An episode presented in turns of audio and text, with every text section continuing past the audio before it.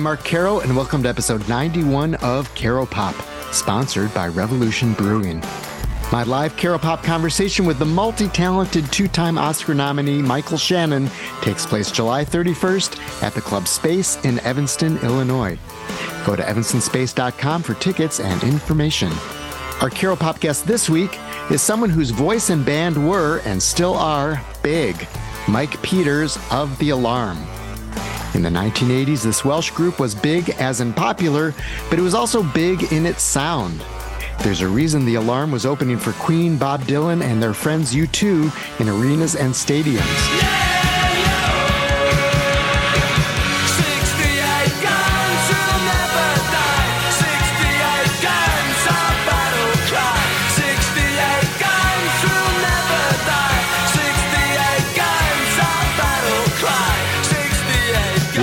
Powerhouse voice belting out anthemic songs such as 68 Guns, The Stand, and Spirit of 76, the alarm could arouse an audience no matter the size.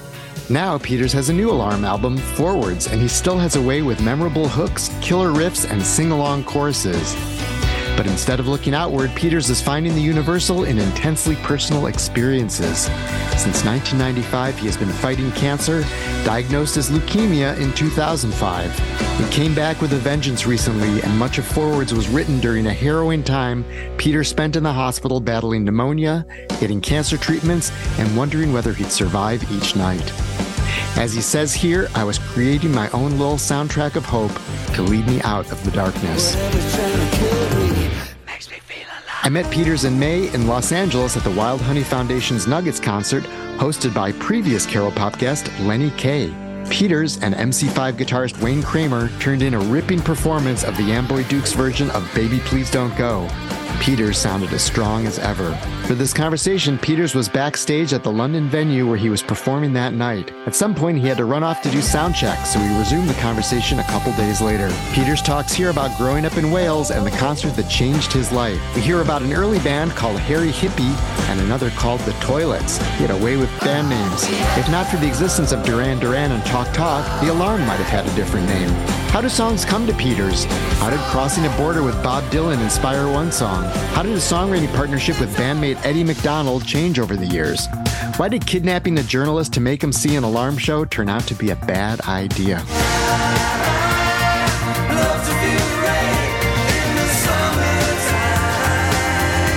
Did he expect rain in the summertime and sold me down the river to become the alarm's biggest American hits? What was the bond between the alarm and U2? Were comparisons between those bands too easy? How was Peters able to write his new album under such horrific conditions? In what way was he able to view cancer so he could move forwards? How much does he get out of performing now?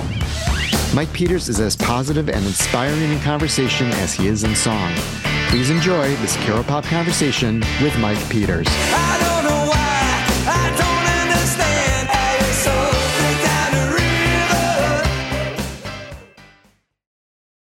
I'm in London at Union Chapel in Islington. Yeah, fantastic venue.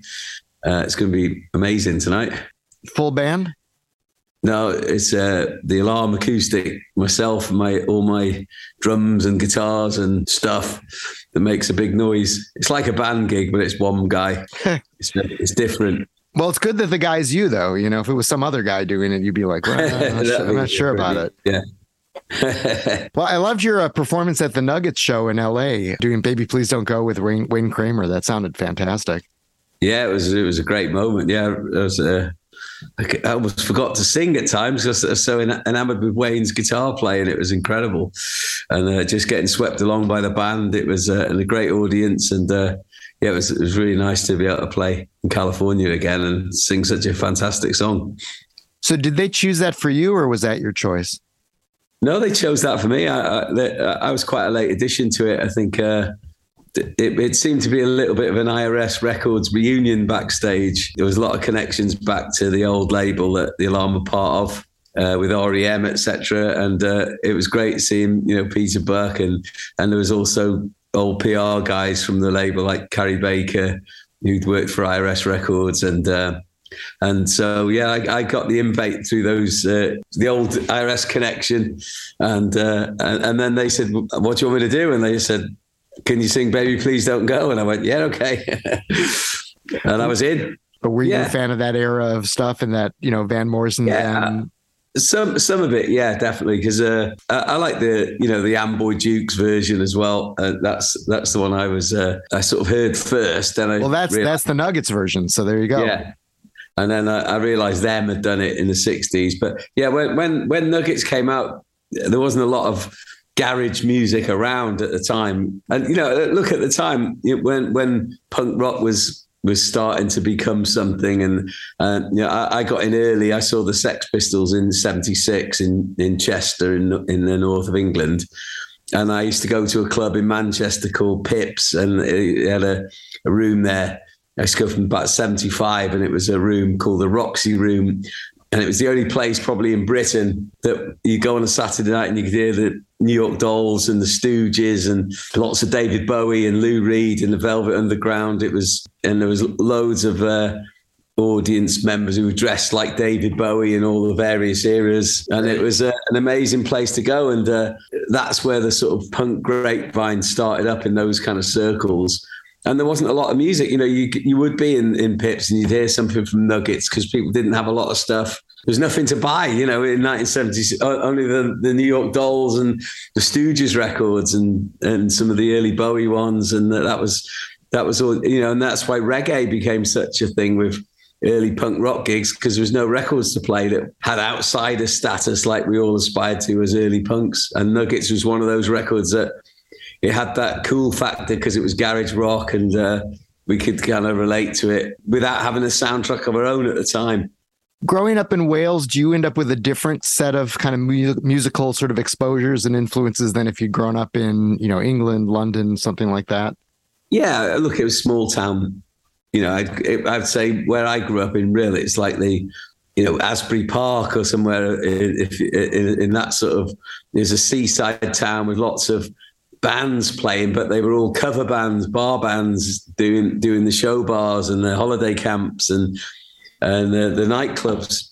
It wasn't a place where serious bands came to play. So when when uh, when I saw the Sex Pistols, it was a total revelation because they they played. I, went, I had to cross the border and go and see them in England, but it was still in in a in a venue that where I was used to go and see 70s bands playing at the time, you know, and they all sung about goblins and, you know, Mordor and, and the guitar solos lasted 30 minutes. And, and it was, uh, people were, were there to be impressed by their musicianship. That was, that seemed to be the thing. And then the Sex Pistols came on and reminded everybody in a forcible way that it's about the song it's about the lyrics. They brought it back to those basics. You know, they the one of the song I can remember playing the first time I saw them was "Substitute" by the Who, and I knew "Substitute," but I knew it from Who live at Leeds, and it lasts about half an hour, and it's got a twenty-minute blues guitar solo in the middle of it.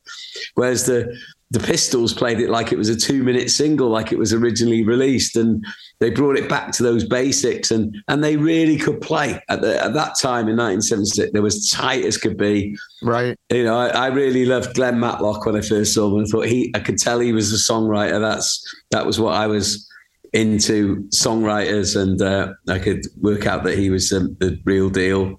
But the, in North Wales, when you had a spark of any imagination unlike those bands like the Pistols or even the Beatles earlier than that, you know, they they had sort of uh, Svengalis in, in their vicinity that could help shape them. And like the Pistols had Malcolm McLaren, who knew about the New York Dolls, he'd managed them. He, he could put that knowledge into the group.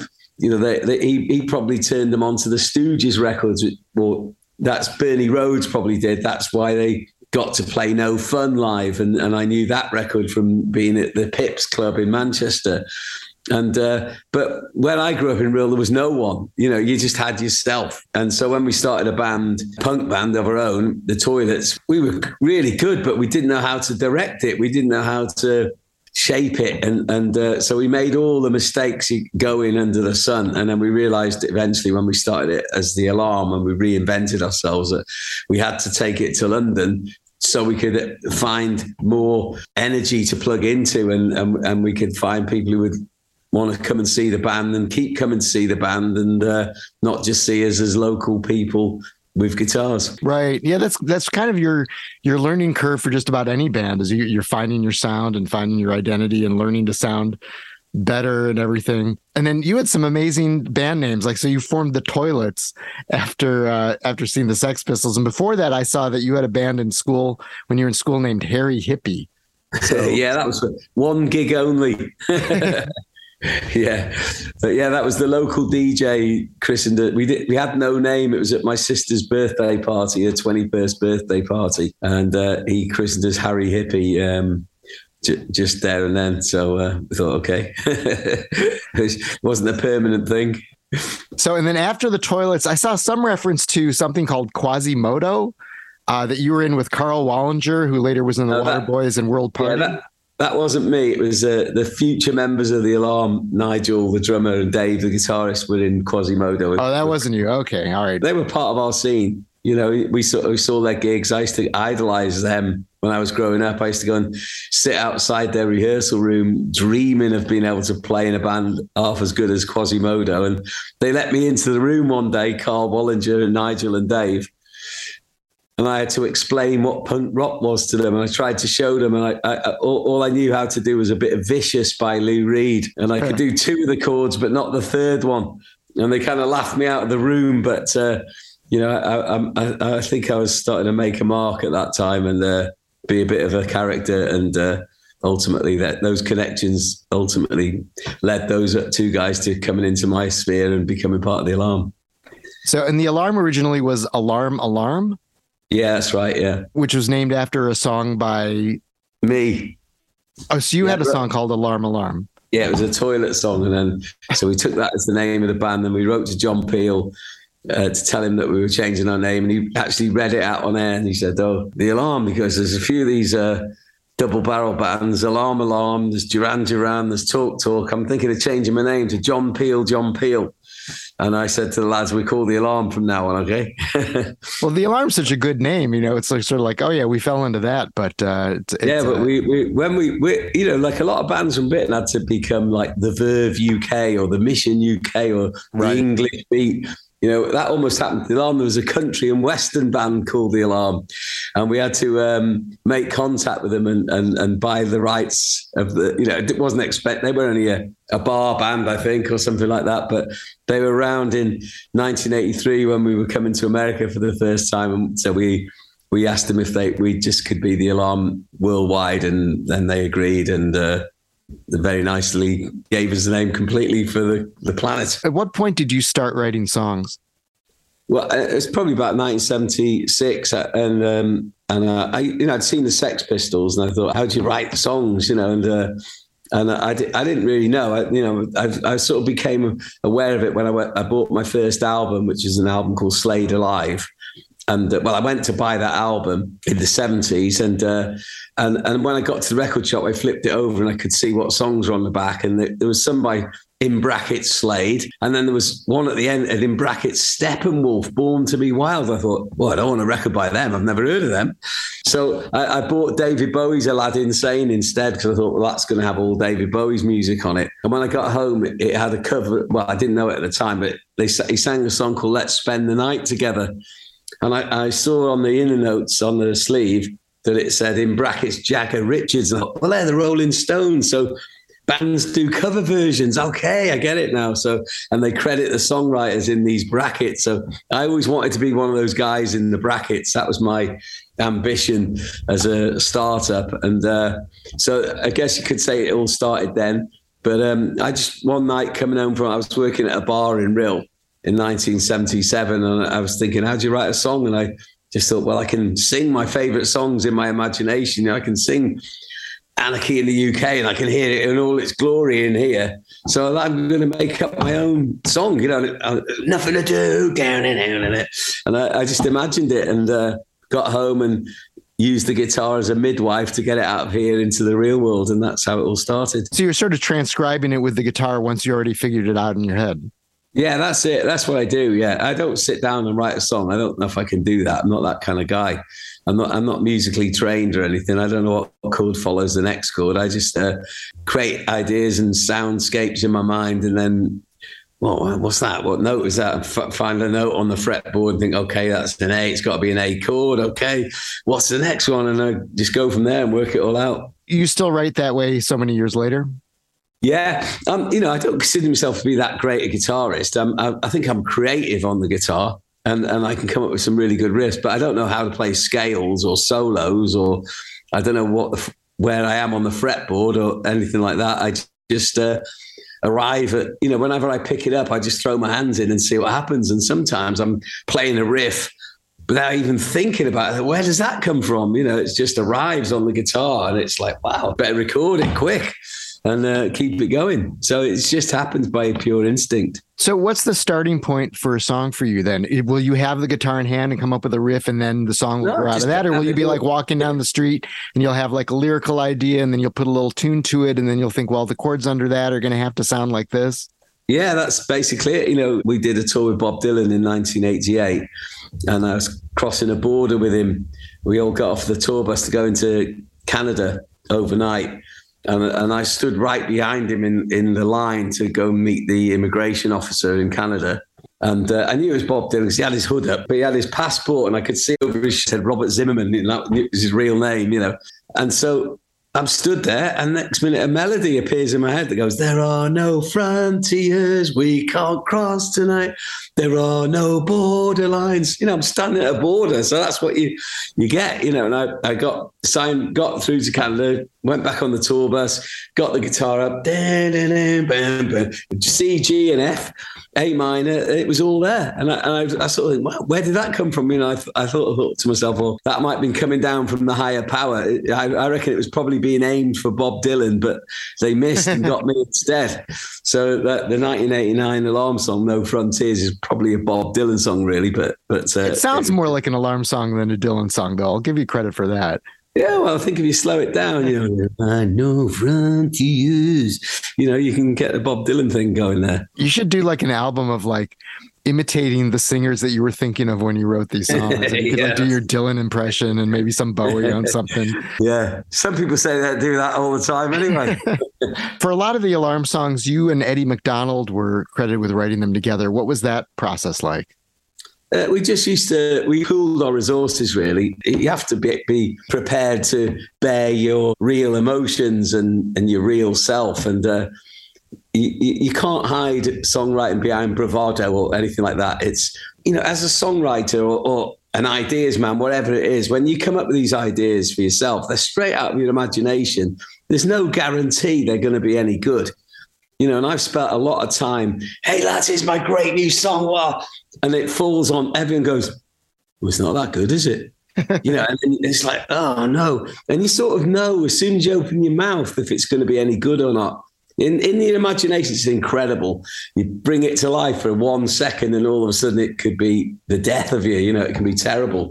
So Eddie was a good soundboard for me because he understood and he was caring, and I was caring of him, and we we respected the creative process. That it's not for everybody. You know, it takes a lot of hard work. You got to be emotionally tough to survive because I think you have to create far more moments of music that don't make it than than you than ideas that get all the way through. You know, I, I, would say for every album I've ever made, I've probably written 30 or 40 songs to arrive at 10.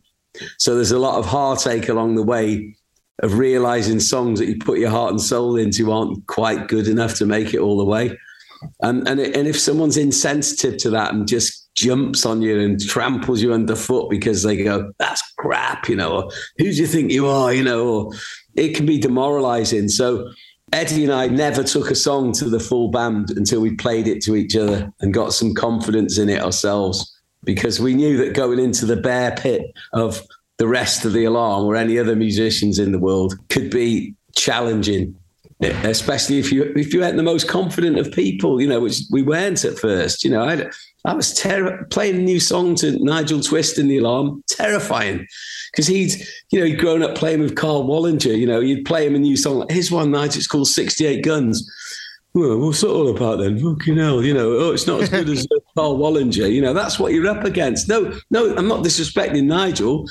Because he was hearing it for the very, very second time. You know, I played it to Eddie and go, Eddie goes, that's a great chorus. And you play it to Nigel or Dave, and Dave could be very indifferent about new songs. Ooh, not another new one. You know, it's like that's just how bands wear. That's how people are.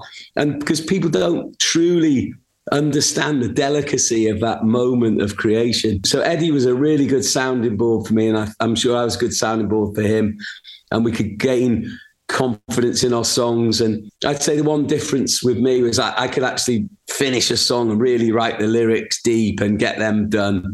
Whereas Eddie was, he'd have a bit of a scattergun of ideas, a great melody here, a great chorus there, but it, it was putting it all together into the bigger picture. Where that was more, say, the strength I brought for him. Whereas Eddie, with me, could say, well, that song's better than that one, Mike, or why don't you use that verse with the chorus of that one? That's going to be great, you know. And that's how how we used to work, really. Mm. But I wouldn't say we were really songwriters as in a pair that we sat opposite each other with a guitar and traded chords. We didn't do that. We kind of pooled our ideas into finished pieces and then took them to the band. We, we went like our friends, U2, who would go into a rehearsal room all as four equals and not have anything. And then someone would go, Well, I've got a bass line, you know, do, do, do, do, do, do, do, do, do, do. And then boom, boom, boom, boom, boom, boom. Okay, now, now. And then the guitar comes, and Bono finds a top line. And out of nothing came, but they they would literally create music together, whereas we never did that in the alarm.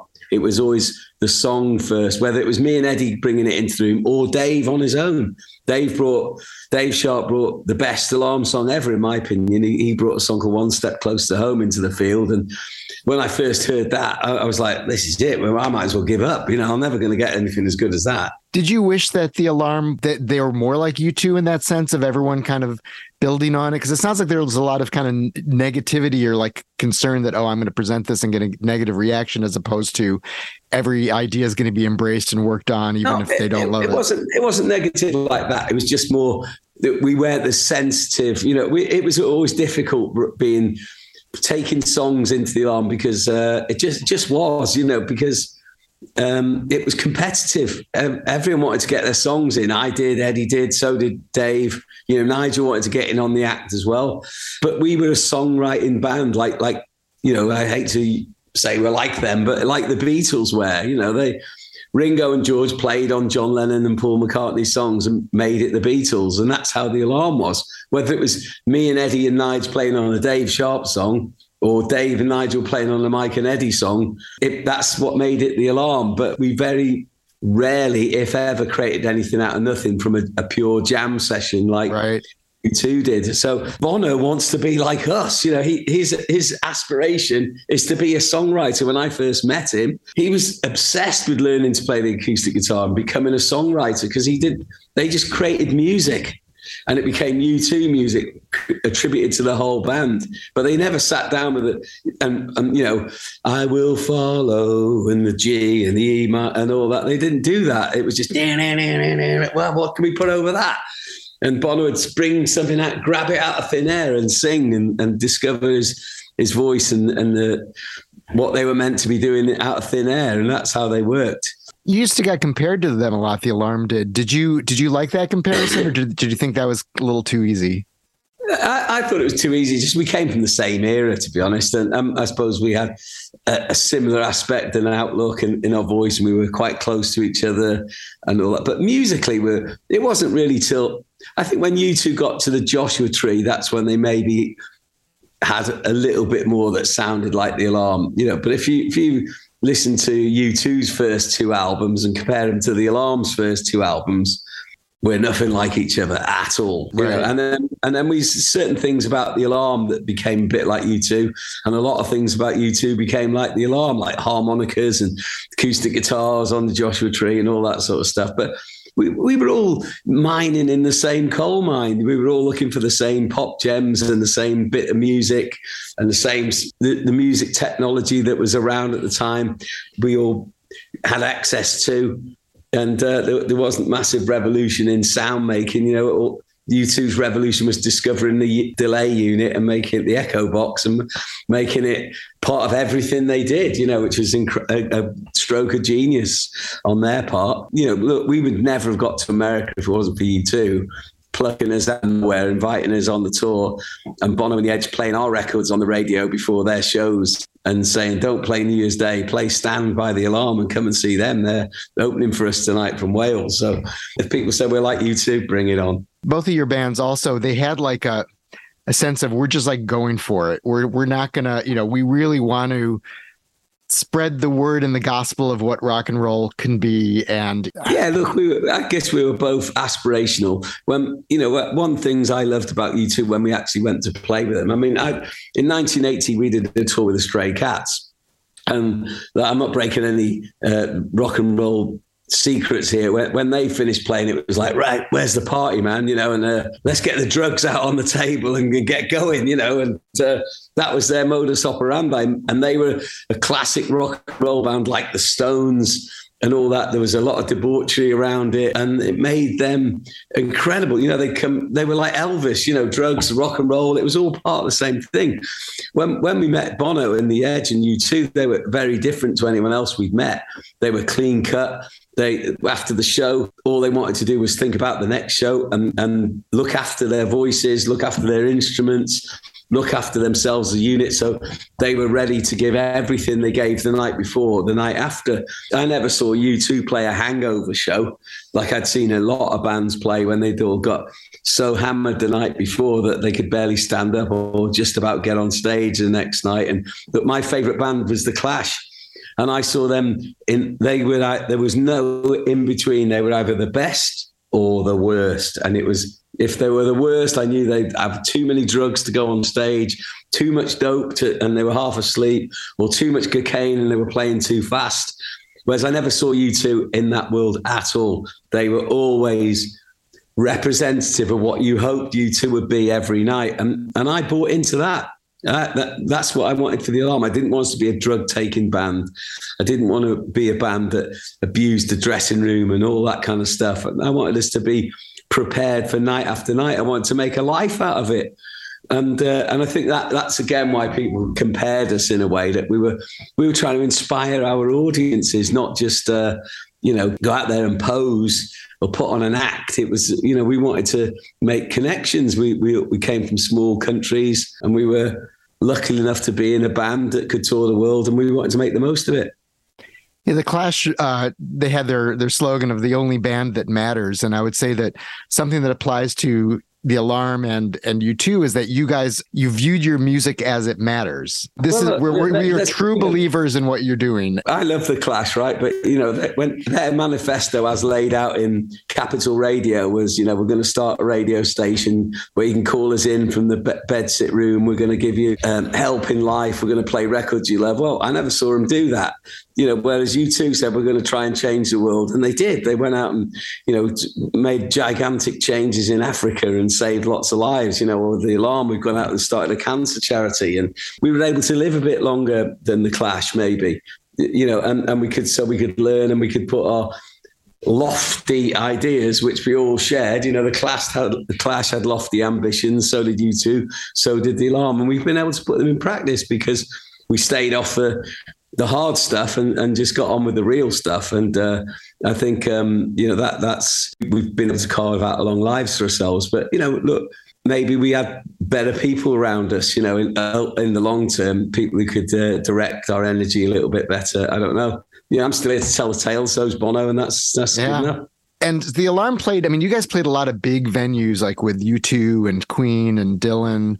Did playing to those big crowds kind of change the way you approached your music or was your music sort of already suited to you know go out to big audience at once uh, I think it was suited to it uh, in a way. You know, the, the songs we had could play in big rooms. We knew that early on from playing. Uh, you know, well, we were with an agency called Wasted Talent. They were the agents for the Police and the Clash and the Beat and U2 and Killing Joke and and so when when we were developing as in 1982, we got to play with the Boomtown Rats, then we go on tour with the Beat, then we play with Flock of Seagulls, then we go and do some gigs with U2. Then it would be, you know, we'd go and play with the Belle Stars, and we knew when we closed big stages, we we I could tell our music connected. I just you just know it. You know, I could tell the songs that didn't connect as much as the, the certain ones that, you know, when we played Blaze of Glory for the first time, supporting Tapazuki in Brixton, in the heart of Black Britain, Blaze of Glory went over with everybody in the room. It was incredible. And you just thought, wow, this is special. And so when we got to America and we played our first show with U2 in front of 8,000 people in San Francisco Civic, we played Blaze of Glory and boom, it was right there. You know, the audience played the stand. Everyone was like, this, I like, you know, we didn't need to have a fanfare from the NME or sounds, or we could just walk on in front of completely unknown audience and we would be a completely unknown band and we we were all confident we could connect through our music without any hype or build up and that that's I think that's one of the reasons why we uh, made a connection in the USA before Britain to a degree. Our first ever television show was on American Bandstand. Or, you know, the, our first EP, five tracks, was put out in America before we had anything that, that looked like an LP. And uh, you know, even our sort of known song in the UK, "68 Guns," was only released while we were on tour in America as a bit of a stopgap. And when that charted, the DJ said, "Oh, they've just flown in from America. This is the Alarm playing their single 68 Guns." And we went straight back to America after the TV show. When we came back a couple of weeks later, and we were all over the charts, everyone was like, "You don't sound American." I said, "We're not. I'm real." was it important to you to have you know like hit singles and you know songs that kind of you know everyone knew? Not really. No, it, it wasn't the fame. You know, I, I, that's so such a. You know, we'd been in a band called Seventeen. On our the biggest thing we ever did was got to be with on tour with the Stray Cats, and that was our learning curve right there. That was our rock and roll education, and we got that tour by pretending to be a support band at one of their gigs in, at the Crystal Palace Hotel in London. We got to as far as setting up our equipment on stage before somebody realised we shouldn't even be there. And the manager was about to throw us off, and Slim Jim, the drummer, came. I said, "Let them play. They've got that far. What what can twenty minutes? What arm can twenty minutes do? You know." And then we all got on fantastically well with each other, and they took us out on tour. We tried to kidnap a journalist to make him come and see us supporting because we thought if he gets there early enough, he'll, he'll realise that we're the next greatest thing. And it all went horribly wrong in this corridor in the NME in Covent Garden. There was an older journalist there called Roy Carney, broke up this m- ugly melee, shall we say, and uh, and he pulled me to one side and said, "Look, Mike, I, I can appreciate what you're trying to do here, but this isn't the way to do it. All the energy you're putting into this publicity stunt, shall we call it, for to for a better word. It, the kidnapping. Kidnapping, yeah. yeah. He said, look, if you put all the energy you've put on display right now, take that and put it into your next song and let that be the vehicle that drives everyone, drags everyone to see your band instead of this ugly scene we created today. Go and put all that energy into music and see where that takes you instead. I never forgot that. And that's that's all we ever tried to do in the alarm was put our best foot forward. And if it took us into the charts, great. If it didn't, it didn't matter. You know, I remember making our second album, Strength, and Roger Daltrey from The Who came to the studio because he was an Alarm fan. And he said, Look, this is great. I really like what you're doing. He said, But what I'm interested in here, what you're going to be like when it when you run out of petrol somewhere along the road or you know you hit a bump in the on the journey and and it, and you, you get put back into reverse you know he said that's when Pete and I as the Who found our true resolve when we were having to face with adversity, not when we were on top all the time. They're wise words that have been passed on from other people who've been there before me. And uh, I, have always taken that on board. So to me, it's always about where does the music take you? Let's enjoy it. If it if it's, I, I say to any band that comes and sees me, you know, and asks me for advice, just follow your music. If it only takes you to the garage at a weekend, and as long as you're having fun, that's great. If it takes right. you to Wembley Stadium, then enjoy that too. But don't sweat over the other stuff because it's not worth it. In the US, I remember hearing Rain in the Summertime and Sold Me Down the River. Like those are pretty big radio songs here. Would, th- would those have been the ones you would have guessed would have been the big US radio songs? Not really, no. Um, Rain in the Summertime was um, the last thing, you know, it was a song I'd written it, had the chords during the strength tour. We had a big bust up after the strength tour, and Nigel and Dave didn't want to record any more songs written by Mike and Eddie. So it was all had to be sort of group created music, you know, and, and it, it, just went nowhere. It was a, it was a stupid argument over nothing, but it cost us a year out of our lives.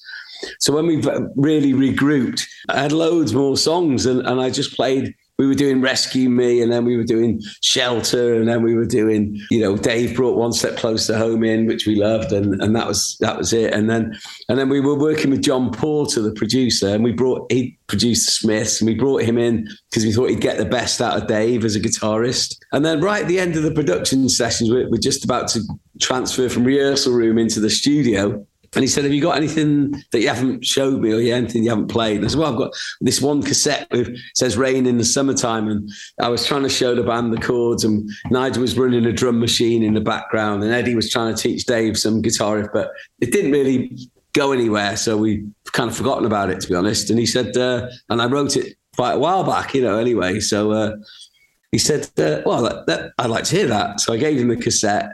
And then about a, week later, he comes down in the studio and goes, I've been listening to that cassette. There's something in there. I've put it into my Atari computer. And he'd written this drum pattern on the, he copied the drum machine, drum part on a drum machine part, recreated that and mapped out the song. And it sounded amazing, you know. And then we got Dave to put the guitar on and and then I did the vote, and I, I never liked the words. I love to feel the rain in the summertime. I thought I, I will get something better for that, I never could. And John saying, "Oh my, that's beautiful." Just saying, "I love to feel the rain in the summertime." It's a lovely emotion. I go, "Yeah, but I've got it's got to be. I've got the faith. I've got the and he's going, "No, I love to feel the rain in the summertime." And then bang, it's on the radio, and and I never thought for one minute that would be a single, but there it is. I mean, I think of Rain of the Summertime, and it's like, like I look at the title and I have that chorus going through my head. It's like yeah, the most yeah. indelible, beautiful chorus, and you're just like, oh yeah, I haven't, you know, I haven't heard it in a while, but boom, there it is. Yeah, it's almost too pretty. It's, it's two major to minor chords. That's one of the things that makes it great. It's got the chords of the chorus are major in the verse, and then they become minors in the chorus, and you know that's a it creates a beautiful piece of music. But uh, when you create all this music, you everything is the same. You know, it's like having five kids. You can't say that one kid's better than the other kid. And if you got if you bring five songs into the creative environment, as, as the person who's brought them in, I like them all. You know, that's why I've brought them into the room. You know, right. it's you have to sell me which are the good ones, not me. I can't tell you which are the good ones. That has to come from other powers, other beings. Sold Me Down the River is that did that have a similar origin story or did you guys think oh no this is this is a big single? Uh, me and Eddie did, yeah. we did the demo on our own because uh, the rest of the band had gone home and they, and they were supposed to come back one more day rehearsal and they didn't. And so we did the demo ourselves and and then you know, it just became the big song from the album. So uh, it was, uh, we, we knew it was good straight away. But it, I think, again, it, we were writing that thinking of Dave, our guitarist, had become very obsessed with the blues from about mid 1980. 1984, when we were doing the Pretenders tour, we did some dates with Stevie Ray Vaughan and he got seriously into the blues. So much so that it became quite challenging at times. And we tried everything to, to sort of, that's why we brought people like John Porter in to produce or Tony Visconti to produce to get the blues out of it and back to sort of more modern alternative music. And when, when we did Sold Me Down the River, I think as, as big as and as great as a song as it was, it sort of um, took us out of our alternative music background really and, and made us, it aligned us more with uh, the Bon Jovis of this world and Bryan Adamses than, no. than no. Than the Red Hot Chili Peppers or something like no. that. You know, which, I would say more t- more more T Rex than Bon Jovi. Yeah, well, there, there, was definitely that. You know, of course, that was our that was our pop sensibility coming through. But the the, the bluesy thing right. was something we weren't really that known for. Um, but but I think after that, it was you know that was eighty nine going into nineteen. It was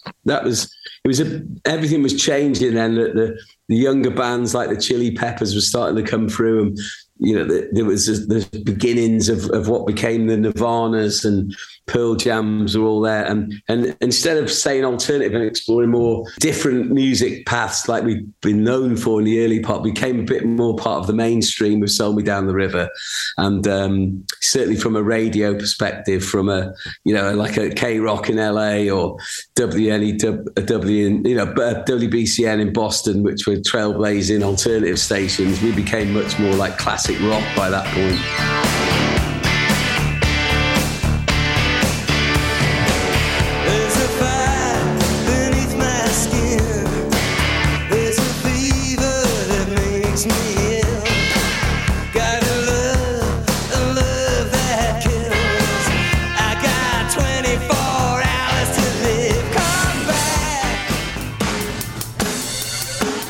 Summer and beer, they're a natural pairing. That's why Revolution Brewing has brought us Sun Crusher, a juicy, refreshing summer ale. With bright citrus, lemongrass, and floral notes, the taste is lightly sweet and crisply refreshing. The name is a nod to the Chicago Brewery's solar roof panels, which offset more than 50 tons of carbon dioxide every year. Sun Crusher is available wherever Revolution beer is sold. Look for the can featuring Chicago's North Avenue Beach. Go to at Rev Brew Chicago on Facebook, Instagram, Twitter, and TikTok. I just wanted to make sure I talked about forwards with you because uh, it's a pretty extraordinary record and it's a powerful record musically and otherwise. Well, yeah, it came from a, a sort of powerful position in life where you know, I wasn't sure if I was going to um, make it through that, particular episode of life. So there was a lot of challenges, and uh, luckily I had music to guide me through. I had my guitar in the hospital, and that was uh, that that helped me really because that that gave me something to sort of focus on other than just being isolated in a hospital. Because although I was on a ward with other people, there were the pandemic protocols kept us far apart, but the music brought us together. You know, I only brought it in to play quietly, but more I played, the, the all the other inmates on the on the ward were saying, "Play it a bit louder. It's nice," you know, or whatever. And the nurses were happy to have it as well. So it became quite a nice thing. So, and was that you actually composing the songs for this album at the time? Yeah, yeah. Well, that's it. Yeah, I wasn't intending to do that, but yeah, I, I never really sit down and write music. It just always arrives somehow. So, you know, one night I switched on the hospital radio and I heard John Lennon singing whatever gets you through the night. And I was thinking to myself, well, never mind the night. What about life? How am I going to get through the rest of it? And uh, and then all of a sudden you hear a melody in your head and you look at a guitar there to sort of transcribe it into some form that I could recognize when I got out of hospital as a song and uh, another other piece of music. There was a gentleman hovering near my bed one day and and I caught his eye and he said, It's Mike Peters from the alarm, isn't it? And I went, Yeah. And he said, My father's further down the ward. I've just flown in from America to see him. And because um, he's very ill. And uh, he said, I, I, was on the alarm forums last night because I'm a massive fan. I saying, Hey, I'm sure Mike Peters is in here in the same ward as my dad. And I thought at that point I knew that it was out amongst the fan base that that was in trouble. So I thought it best to write a reassuring note to kind of put them at ease. And, and I signed the note off with the word forwards, which I've never done before. And all of a sudden I thought, oh, that's that's a that's a song, that's an album. That's what that's what right. that's what I'm doing here. That's what it's why it's all and it just sort of coalesced it into that there's a, record in this situation. Um, whether I like it or not, it was happening. So I thought I might as well run with it. And you know, I used the the situation because when you're in the hospital like that, and especially in these times, you know, we're quite litigious times that doctors and nurses really only give you the facts. They don't give you any platitudes or false hopes. Say, hey, it's going to be all right. The drugs, once you get you on these new drugs, you're going to be fine. No one will say that anymore because if it doesn't work out the way it's supposed to, those things can get held against hospital nursing, doctor staff so um, you have to sort of generate your own hope when you're in hospital, I think. So especially because I wasn't allowed any visitors, only except my wife, one person a day for a short period of time. So um, the music became like, like I was creating my own little soundtrack of hope to lead me out of the darkness. I mean, you could say that there's sort of a progression artistically where you were sort of making finding these universal statements out of, you know, sort of political situation. And now here you're finding the universal in a very personal struggle. Yeah. But, you know, I mean, not by choice, obviously, but. No, uh, I know. But, you know, I just sort of, at one point, I thought maybe I've stumbled into a, you know, life's brought me into a, a secret music mine, you know, that no one's been in before, you know, like John Lennon and George um, and, and Paul McCartney, they got into the the sort of pop music mine first, you know, got all the good tunes out of there before anyone else got there. And, uh, you know, I thought, oh, maybe I've stumbled into a little place here where maybe no one's been before. And so I'm, I'm calling out these songs and they're, they're being gifted to me as the, as the person in, in that space. And so, you know, it just helped me so much having uh, something to focus on. And yeah, I, I, sort of think I'd, I was in such a bad place. I'd forgotten what it was like to feel excited about life or anything like that because I wasn't sure if I was going to come back out. And I was, you know, at first when I was in hospital, it was looked pretty um, challenging, and uh, you get flooded by the the thought that maybe this is it, you know. And so having the music there allowed me to get back on top of that and allowed me to think about tomorrow again. Think, well, when I get out, I'm going to be able to. I've got to record this song. This is a good guitar part, you know, and it gave me something to, to live for beyond the the obvious ones of you know I want to get out for my kids and my wife and get back to right. home and. But it, uh, it, reminded me that I'm still a musician as well, and I can aspire to be that as well. And maybe that's not beyond my reach at the end of all this it's harrowing stuff to face and to transform that into art. You have a song called Transition. Yeah, well, I, w- I was in a, a transitional s- space because, you know, the drugs that had kept me alive for a long time, because I've been living with cancer since 1995. So the, all the drugs that had worked up to that point had stopped working, but I, my body still needed them to function and to stay alive. So it was it was almost like I had to get go through a sort of cold turkey, you know, I had to make my body non-dependent on these drugs, and it was really difficult. And when I was coming off them, my, my face changed, all my glands swelled up. I looked like the elephant man. Mm. And uh, and then and I had to wait and hope that the new drugs I was working towards would, would actually work. There was no guarantee. So it was it was, you know, I was in as a side, I didn't know which way to turn. I wasn't sure. You know, my body was craving for the old drugs. It was working to a degree, but not. They weren't going to keep me alive. So luckily, I, I, made it to the other side of the transition, and uh, and was able to express the joy and the energy of that. I think that comes into the record because uh, it was all recorded really fast. To be honest, we didn't hang about. It was all done I think it was probably 12 days of record time to, to get the whole thing down with a few gaps in between while we moved to different studios. But it was all really in of the moment. All my little demos that I put down to start the recording stayed. So they, they went forward into the process. It wasn't like we wiped them and started again. Uh, when I played the first sort of round of the songs to George Williams, the producer, he said, You've got it here, Mike. This is it let's finish it. Let's put some real drums instead of your drum machines. Let's get some good vocals instead of the the one you've done when you've just come out of hospital. Let's, you know, when you get your voice back and it's properly functioning, which I wasn't sure if that was going to happen or not, but it did. And uh, you know, even when once I got my voice back and it was I sung that first song. I thought, right, I'm not going to stop in case I lose it again and don't get it back. So I stayed in in the space where I have to get to to be able to sing, and I recorded the whole album in one evening. It was all, all right there and then. So they've all they've all filled with that same energy of of relief as well as uh, feeling like I've I've made it back to where I want to be. Yeah, the energy level is is really high. I mean, that song next has this just killer guitar riff.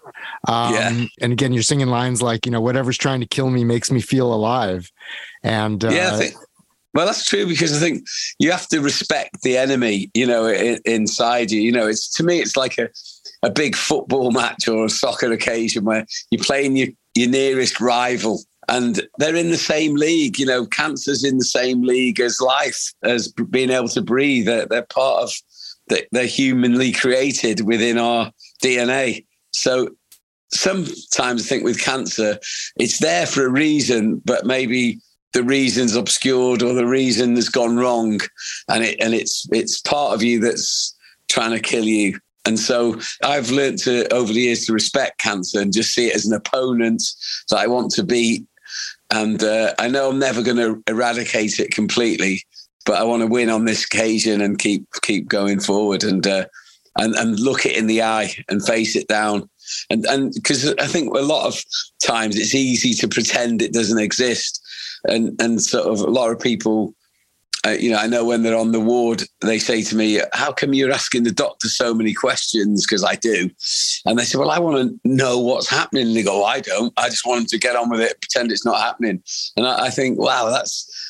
I think it's important that you do know what's happening and you recognise it, and you recognise the the importance of the occasion that you're being having to take part in this challenge and and to face it head on. And you know to defeat any opponent you have to be able to recognize them to work out their weaknesses work out where they're strong work your way around them find out to get past the roadblock they've put in your life. So um, you know I, I see cancer like that as being it is part of me you know because everything that that makes you strong is also your weakness.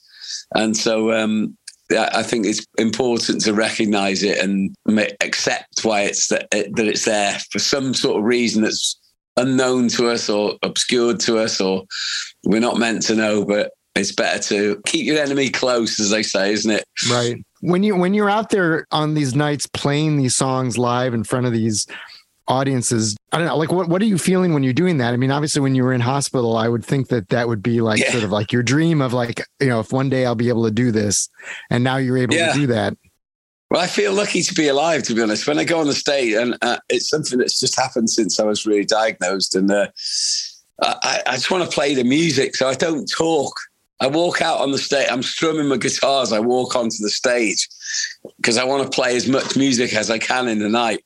And I think if I talk for a minute between every song, and I play, say, say if I play 10 songs in the first 45, 50 minute set, if I talk for a minute in between songs, that's 10 minutes of music I've taken out of the night.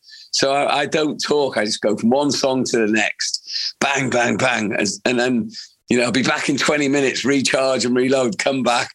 I walk on playing the next set. I'm playing it as I walk onto the stage and I say goodnight at the end of the night. So I'm not filling up the space with the sound of me yapping away. It's, hmm. I just want it to be filled with all the time, filled with music. And that's just something that felt right instinctively. And I'm enjoying that as well. The hard part of being a band, any band will say this, probably talking in between songs. It's so it's a difficult thing to do and to get right because when you're on stage, the gaps between songs, two seconds feels like two minutes when you're on stage, and, and time sort of slows down. And sometimes you can be listening back to a live tape of a gig, you don't think, oh, I really messed up there, and it was and you can't even hear it anymore when, when you go back and listen to something you thought was a monumental mistake you, right. you can't even hear it is playing music on stage is that your happy place is like like is that where you're yeah I look, I, have got I'm, I'm, I've got lots of happy places. I make the most of things. You know, I like climbing in the mountains and walking and hiking. You know, I, lo- I love being at home and, my family. I, I like playing records on a Friday night after the week. And, you know, I'm, I'm happy in a lot of places. I, I love where I live. You know, I bought my house. Uh, I live 500 yards away from where I was born. I've lived there all my life. You know, I always thought this is life's been good to me, put me in a great place from the moment I was born. So I'm very, uh, very happy with with all that. And you know, probably maybe that comes out in the music. I don't know, but I'm very content.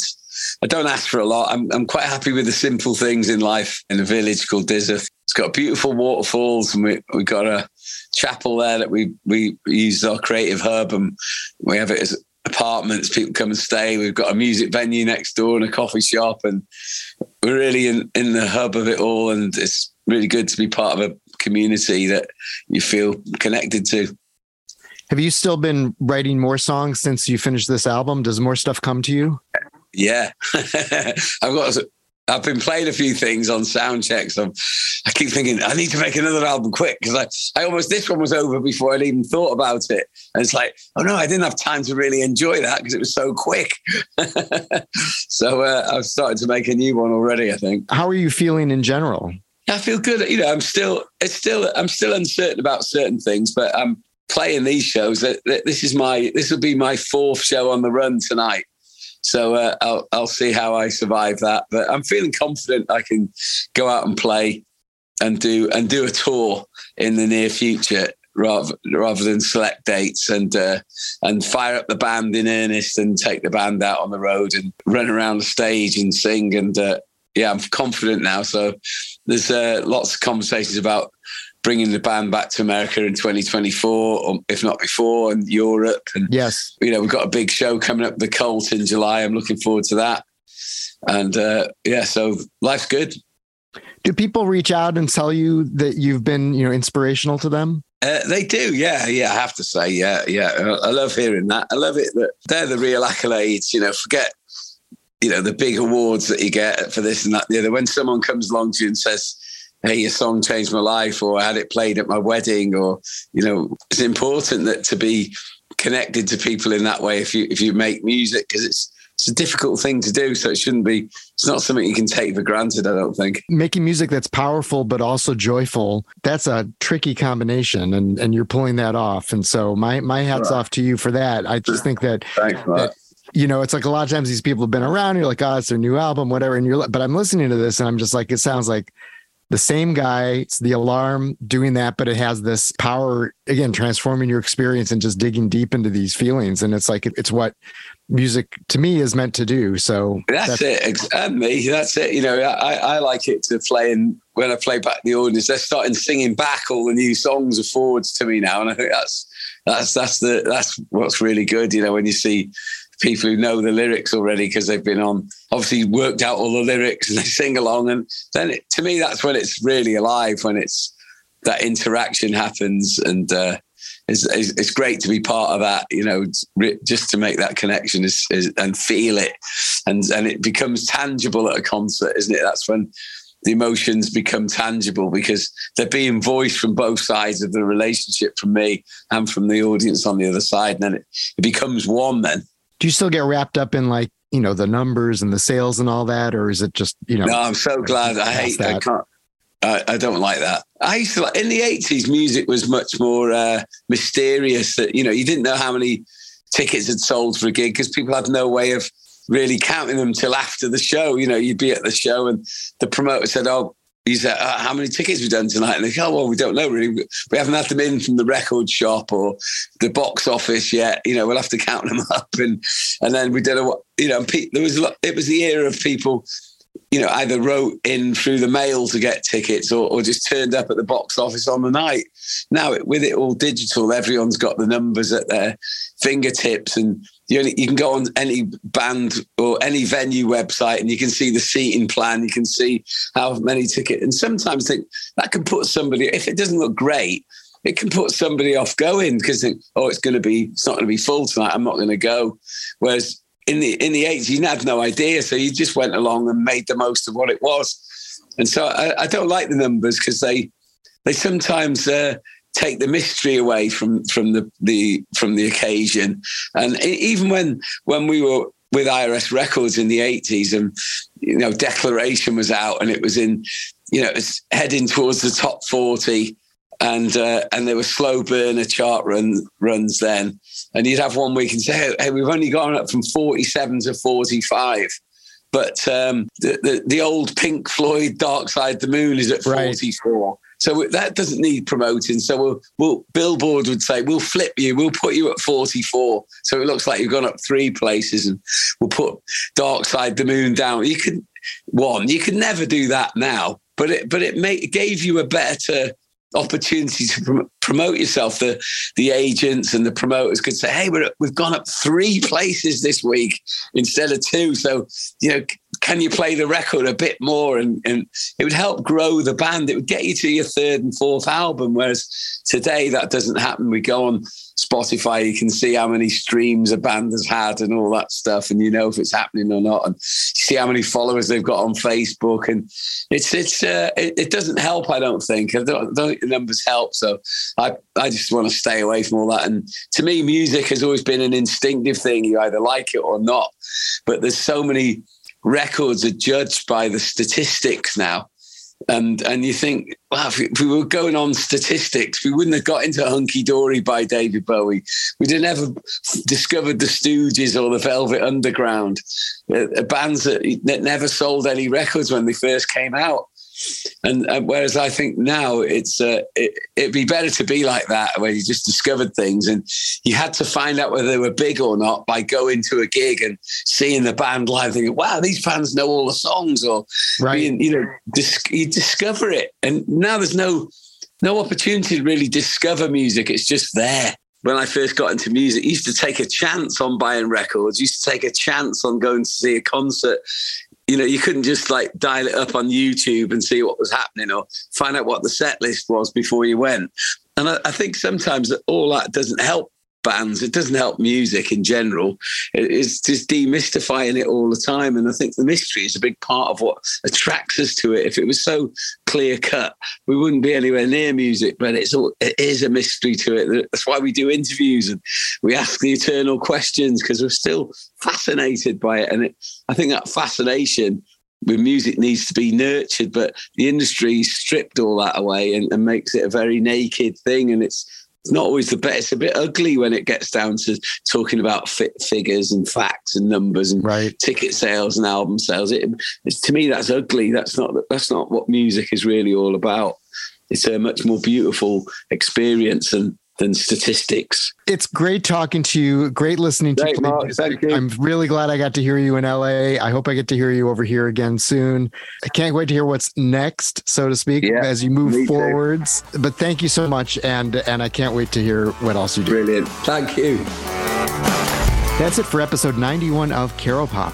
Thanks so much to Mike Peters for opening up about his career with The Alarm and his ability to create inspiring music from the toughest of circumstances. The new Alarm album, Forwards, has gotten great reviews for a reason. It's available in all physical and digital formats, and you should check it out. Go to thealarm.com for more information. Caro Pop is produced by Chris Wake, who'd never sell you down the river. I'm Mark Caro. Please follow Caro Pop on Twitter at Caro Popcast. You can follow me as well at Mark Caro at M A R K C A R O. Also, visit caropop.com where you can find this podcast and enter your email address so you'll hear about upcoming events and episodes. Tickets are on sale now for my July 31st on-stage Caro Pop conversation with actor, singer, director Michael Shannon at the Club Space in Evanston, Illinois. Go to evanstonspace.com for more information and to buy tickets. Please share this episode, subscribe, tell your friends, and tune in again next week for another Caro Pop conversation. Thanks.